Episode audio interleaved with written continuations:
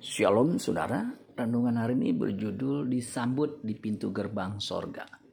Mazmur 24 ayat 7 sampai 10. Angkatlah kepalamu hai pintu-pintu gerbang dan terangkatlah kamu hai pintu-pintu yang berabad-abad supaya masuk raja kemuliaan. Siapakah itu raja kemuliaan? Tuhan jaya dan perkasa.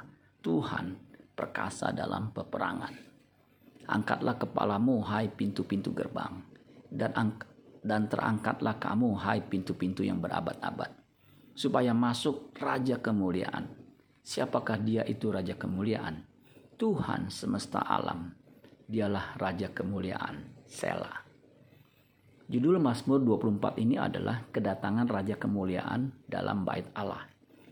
Bait suci atau bait Allah adalah gambaran untuk sorga Wahyu 11 ayat 19. Maka terbukalah bait suci Allah yang di sorga dan kelihatanlah tabut perjanjiannya di dalam bait suci itu. Dan terjadilah kilat dan deru guruh dan gempa bumi dan hujan es lebat. Wahyu 14 ayat 17. Dan seorang malaikat lain keluar dari bait suci yang di sorga. Juga padanya ada sebilah sabit tajam di kerajaan sorga terdapat pintu gerbang. Wahyu 21 ayat 21 sampai 23. Dan kedua belas pintu gerbang itu adalah 12 mutiara.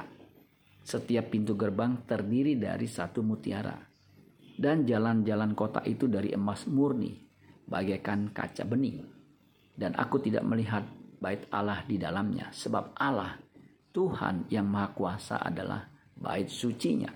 Demikian juga anak domba itu dan kota itu tidak memerlukan matahari dan bulan untuk menyinarinya, sebab kemuliaan Allah meneranginya, dan anak domba itu adalah lampunya. Ketika Kristus bangkit yang naik ke sorga, awan menutupi pandangan orang Galilea.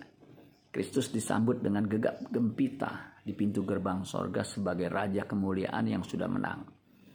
Murid Kristus yang menang akan juga disambut di kerajaannya Siapakah orang yang menang yang boleh naik ke gunung Tuhan? Orang yang suci hatinya. Mazmur 24 ayat 3 dan 4. Siapakah yang boleh naik ke atas gunung Tuhan? Siapakah yang boleh berdiri di tempat yang kudusnya? Di tempatnya yang kudus. Orang yang bersih tangannya dan murni hatinya. Yang tidak menyerahkan dirinya kepada penipuan dan yang tidak bersumpah palsu jika kita ingin disambut di kerajaannya, berjuanglah menjadi kudus sama seperti Allah kudus. 1 Petrus 1 ayat 16. Sebab ada tertulis, kuduslah kamu sebab aku kudus. Oleh sebab itu kejarlah kekudusan dan raihlah hidup yang kekal.